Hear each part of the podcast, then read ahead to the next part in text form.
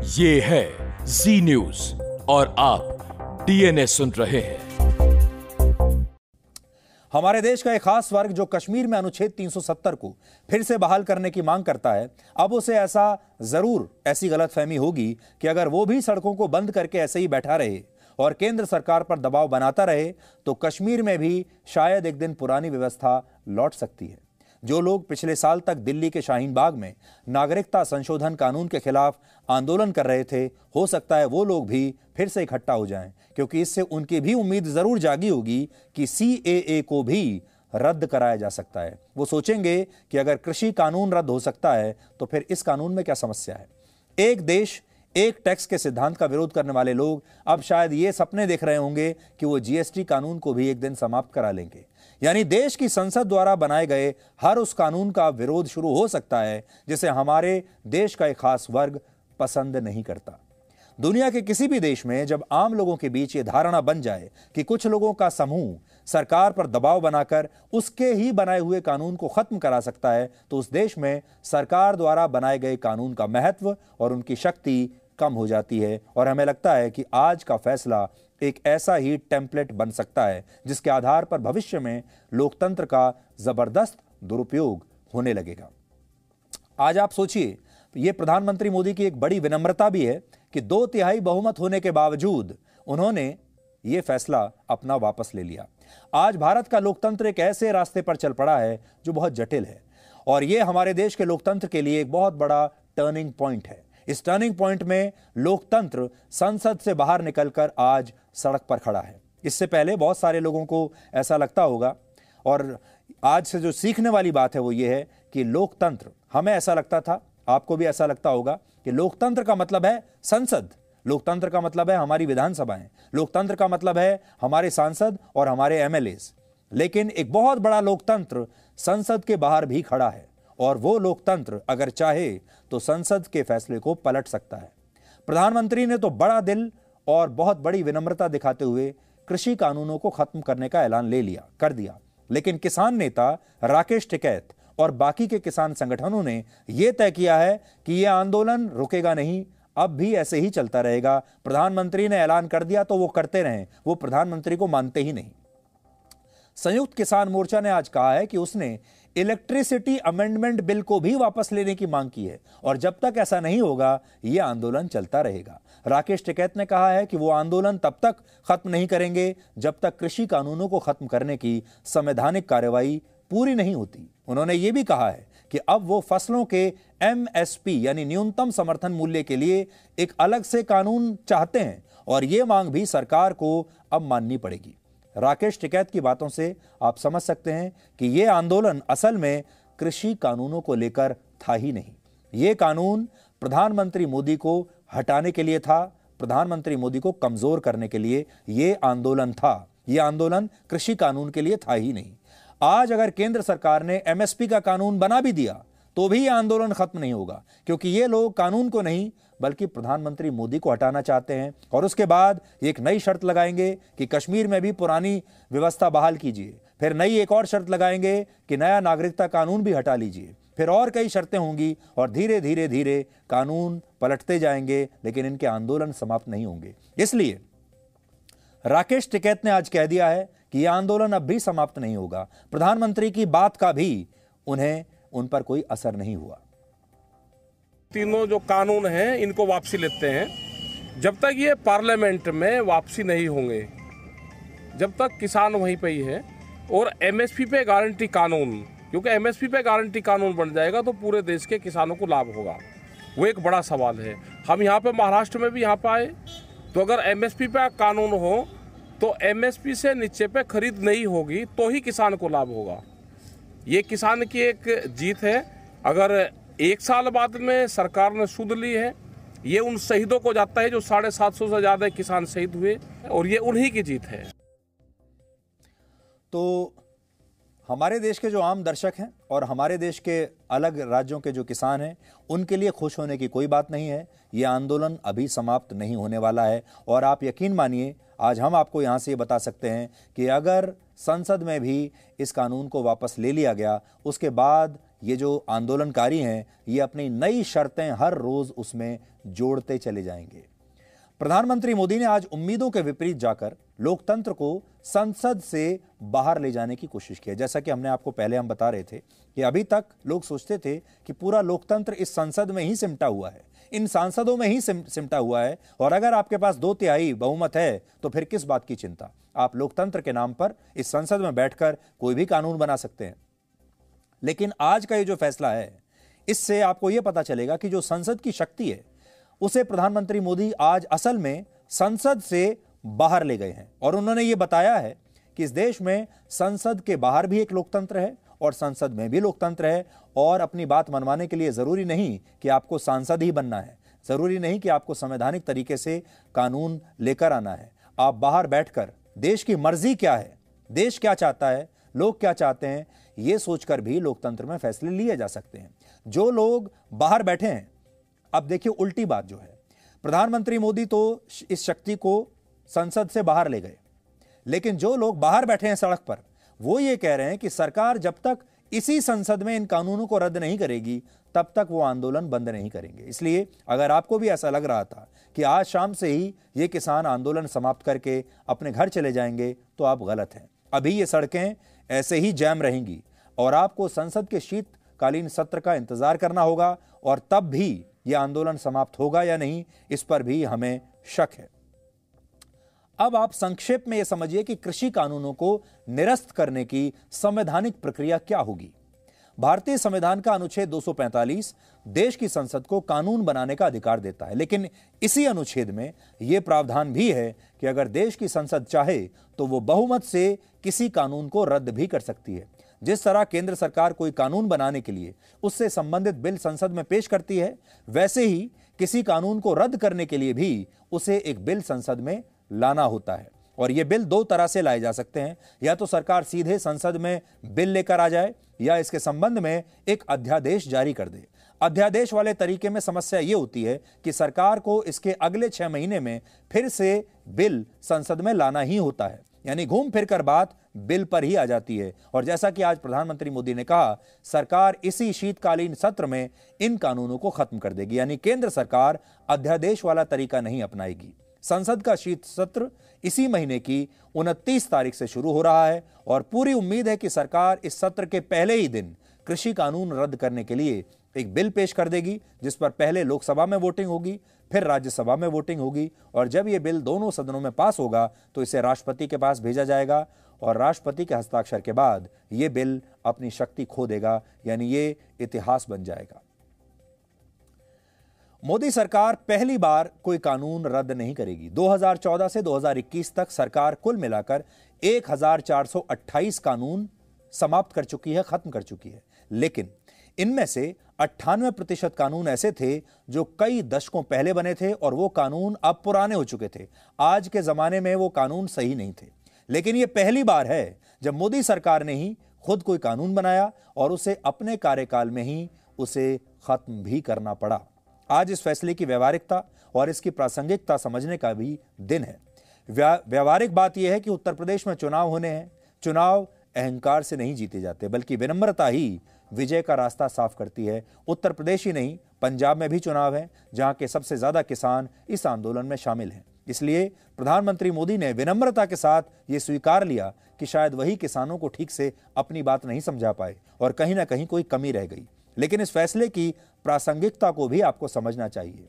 उन्होंने यह फैसला सिखों के पाँच सौ प्रकाश पर्व के मौके पर लिया है। आज ही के दिन सिखों के पहले गुरु गुरु नानक देव जी का जन्म हुआ था। गुरु नानक कहते थे कि कुछ लाभ किसी को दिखाई नहीं देते। उनके जीवन का एक किस्सा है। एक बार उनके पिता ने उन्हें कुछ रुपए देकर एक गाँव भेजा और कहा कि वहाँ से खाने पीने का सस्ता सामान खरीदकर उसे दूसरे गाँव में ज़्यादा कीमत पर बेच देना। गुरु नानक जी के पिता व्यापारी थे और व्यापार की सफलता का आधार ही लाभ कमाना होता है। गुरु नानक ने खाने पीने का सामान खरीदा और उसे बेचने के लिए दूसरे गाँव की तरफ़ बढ़ गए। लेकिन रास्ते में उन्हें कुछ भूखे साधु मिले, जिन्होंने कई दिनों से कुछ खाया नहीं था। गुरु नानक देव जी ने अपना खरीदा गया सारा सामान उन्हीं साधुओं में बांट दिया। उनके पिता को बहुत क्रोध आया, लेकिन गुरु नानक ने कहा कि भूखे साधुओं का पेट भरने से ज़्यादा लाभ भला और किस चीज़ में हो सकता है। ये बात अलग है कि ये लाभ किसी को दिखाई नहीं देता। प्रकाश पर्व के दिन प्रधानमंत्री ने आज जो फैसला लिया, उसका लाभ भी शायद आज आपको दिखाई ना दे रहा हो, लेकिन उन्होंने देश भर के किसानों तक विनम्रता के साथ अपनी बात पहुंचाई और सरकार और असली किसानों के बीच एक नए संबंधों की शुरुआत करने की कोशिश की है। आज भारत के लोकतंत्र का अध्ययन करने का भी दिन है, क्योंकि आज के बाद से आपको यह देखना होगा कि आपके देश में लोकतंत्र का रूप भविष्य में आज के बाद कैसा होगा।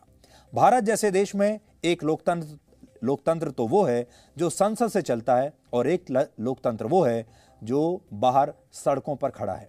हमारे देश के ज़्यादातर नेता यही समझते हैं कि लोकतंत्र का मतलब चुनावों से है, सरकार बनाने से है और लोकतंत्र का मतलब संसद या विधानसभा पहुँचने और वहाँ फैसले करने से है। एक बार जब कोई नेता देश की संसद या राज्यों की विधानसभा में पहुँच जाता है तो वो उस लोकतंत्र की परवाह करना छोड़ देता है, जो संसद या विधानसभा में नहीं, बल्कि बाहर सड़कों पर खड़ा है। और इसकी परवाह हमारे देश के नेता पाँच साल में एक बार ही करते हैं, जब चुनावों का समय होता है।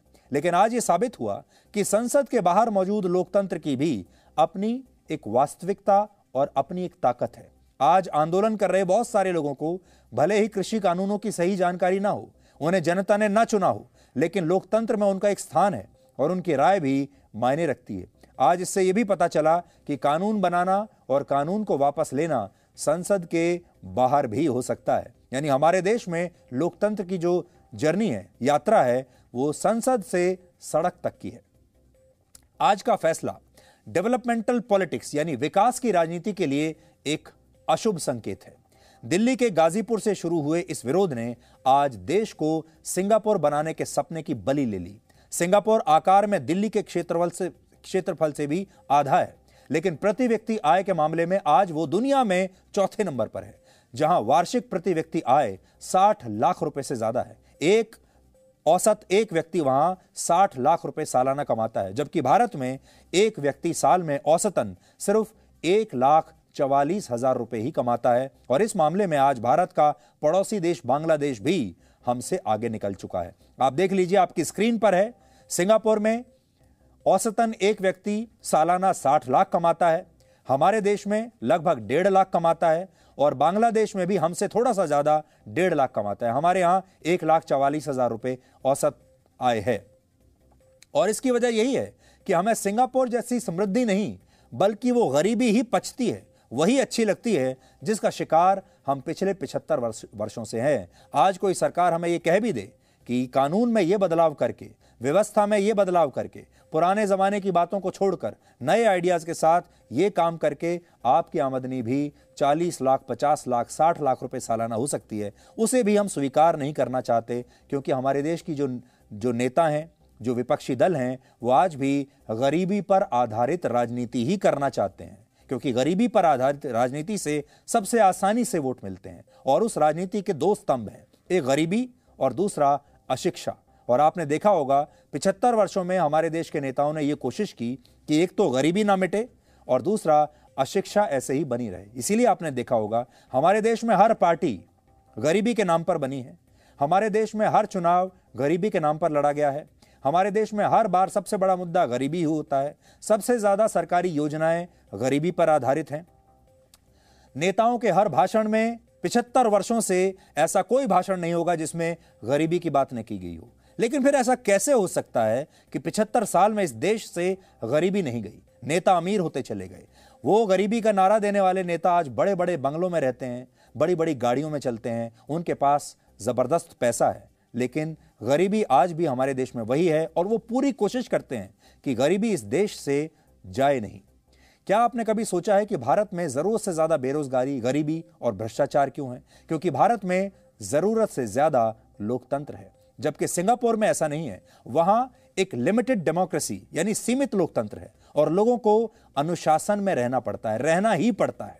सिंगापुर के नीति निर्माताओं ने शुरू से ही अपने देश के नागरिकों के सामने यह सवाल रखा कि वो असीमित अधिकार, असीमित आज़ादी और असीमित लोकतंत्र चाहते हैं या फिर असीमित समृद्धि चाहते हैं। और सिंगापुर के लोगों ने असीमित समृद्धि को चुन लिया। इसलिए आज सिंगापुर विकास के हर पैमाने पर दुनिया के ज़्यादातर देशों से बहुत आगे खड़ा है और हर साल हज़ारों भारतीय भी बेहतर जीवन के लिए सिंगापुर जैसे देशों में चले जाते हैं। लेकिन आर्थिक सुधारों के ज़रिए अपने देश को समृद्ध बनाने की कोई भी कोशिश हमारे देश का, चाहे वो टुकड़े टुकड़े गैंग हो या फिर हमारे देश के विपक्षी दल हों, वो सफल नहीं होने देते।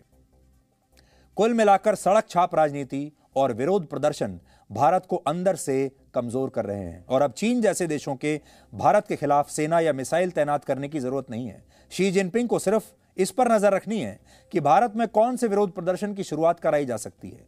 कैसे भारत के लोगों को उनकी ही सरकार के खिलाफ सड़कों पर उतारा जा सकता है। यानी कुल मिलाकर जो हमारे दुश्मन देश हैं, उन्हें सिर्फ़ यह कहना है कि भारत की जो सिविल सोसाइटी है, भारत की जो, भारत का जो समाज है, उसे कैसे बांटना है? कैसे उसे एक दूसरे के खिलाफ खड़ा कर देना है?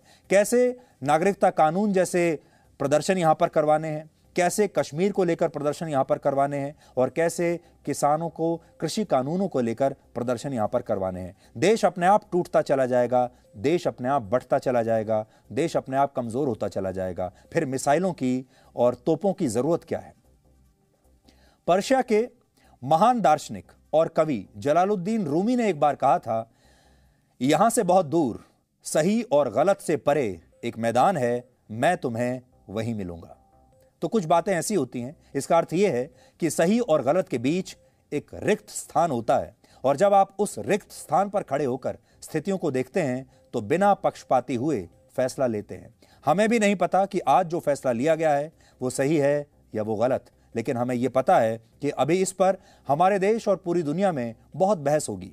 सरकार कहेगी, उसने बहुत बड़ा दिल दिखाया है। विपक्ष कहेगा, ये उसकी जीत है। और दुनिया कहेगी कि भारत की संसद किसानों की जिद के सामने झुक झुक गई। बहुत सारे लोग इसे लोकतंत्र की जीत बताएँगे। और बहुत सारे लोगों को ये भी लगेगा कि हमारे देश में लोकतंत्र कितना असहाय हो चुका है। लेकिन हमें लगता है कि ये फैसला न सही है, न गलत। क्योंकि कुछ फैसले इन सही और गलत के बीच मौजूद रिक्त स्थान को भरने का काम करते हैं। और ये आपको आज से कुछ वर्षों के बाद समझ में आएगा। आज बहुत सारे लोग हमसे भी ये सवाल पूछ रहे हैं और इसके लिए हमारी ट्रोलिंग भी हो रही है। कहा जा रहा है कि जी न्यूज़ ने इन किसानों को खालिस्तानी कहा टुकड़े टुकड़े गैंग का सदस्य बताया। आप तो जानते हैं कि जी न्यूज़ ने कृषि कानूनों का ज़बरदस्त समर्थन किया था। हम आज भी समर्थन करते हैं क्योंकि वो किसानों के हित में ही बनाए गए थे। हम आज इस पर, अपनी बात पर आज भी इस पर कायम है। देश विरोधी ताकतों ने इस आंदोलन का जमकर दुरुपयोग किया और इसमें खालिस्तानी वाकई में मिले हुए थे। ये सच है, ये फैक्ट है, जिसे बदला नहीं जा सकता। आज बहुत सारे लोग ये कह रहे हैं कि कृषि कानून वापस लेने का मतलब है कि इन, इस आंदोलन में खालिस्तानी नहीं थे। कृषि कानूनों के समाप्त होने से यह साबित हो गया है कि इस आंदोलन में खालिस्तानी और देश विरोधी ताकतें शामिल नहीं थी। यह गलत बात है। इससे कहीं यह साबित नहीं होता। कानून वापस लेना अलग बात है और खालिस्तानियों की वहाँ मौजूदगी अलग बात है। और आज भी हम आपसे ये कहते हैं कि खालिस्तानियों की मौजूदगी वहाँ पर थी। 30 नवंबर को जी न्यूज़ ने आपको पहली बार बताया था कि इस आंदोलन में खालिस्तान के फुटप्रिंट्स मिलते हैं और उस समय दिल्ली के सिंधु बॉर्डर पर हमें ऐसे बहुत सारे सबूत सबूत मिले थे जहाँ से ये साबित होता था कि खालिस्तानी यहाँ पर हैं। इसके बाद कनाडा, अमेरिका और ब्रिटेन जैसे देशों में किसान आंदोलन के समर्थन में रैलियाँ हुई, जिनमें खालिस्तान के झंडे लहराए गए भारत को अस्थिर करने की कोशिशें हुई। इन रैलियों में भारतीय मूल के उन हथियार, लोगों को हथियार के रूप में इस्तेमाल किया गया, जो विदेशों में बसे हुए हैं। यानी एक बहुत बड़ी बात यह है कि जो इंडियन डायस्पोरा है, उसे हमारे ही खिलाफ एक हथियार के तौर पर इस्तेमाल किया जाने लगा। खास तौर पर मैं यहाँ कनाडा का नाम लेना चाहूँगा। कनाडा में जो भारतीय लोग बसे हुए हैं, उन्हें भारत के खिलाफ ही एक हथियार के तौर पर इस्तेमाल किया गया। भारत को लेकर यह धारणा बनाई गई कि यहाँ अल्पसंख्यकों पर अत्याचार हो रहे हैं, किसानों पर अत्याचार हो रहे हैं। ये सब कुछ एक फॉर्मूले के तहत था। जब भी अदृश्य ताकतें किसी देश को अंदर से तोड़कर उसे अस्थिर करना चाहती हैं तो वहाँ के समाज में खाई पैदा करने की कोशिश होती है। और इस आंदोलन के दौरान भारत में यही हुआ। इसका ज़िक्र पिछले दिनों भारत के राष्ट्रीय सुरक्षा सलाहकार अजीत डोवल ने भी किया था। उन्होंने कहा था कि समाज को बांटकर भी किसी देश को नुकसान पहुँचाया जा सकता है और यह नुकसान युद्ध के किसी मोर्चे से भी ज़्यादा घातक होगा आज आपको अजीत डोवल की ये बातें सुननी चाहिए और फिर सोचिए कि उनकी ये जो बातें हैं ये इस आंदोलन से कितना मेल खाती हैं People are most important. The new frontiers of war, what we call as the fourth generation warfare, is the. Wars have ceased to become an effective instrument of achieving your political or military objectives. They are too expensive and unaffordable. And at the same time, there is an uncertainty about their outcome. That can be subverted, that can be suborned, that can be divided, that can be manipulated to hurt the interest of a nation.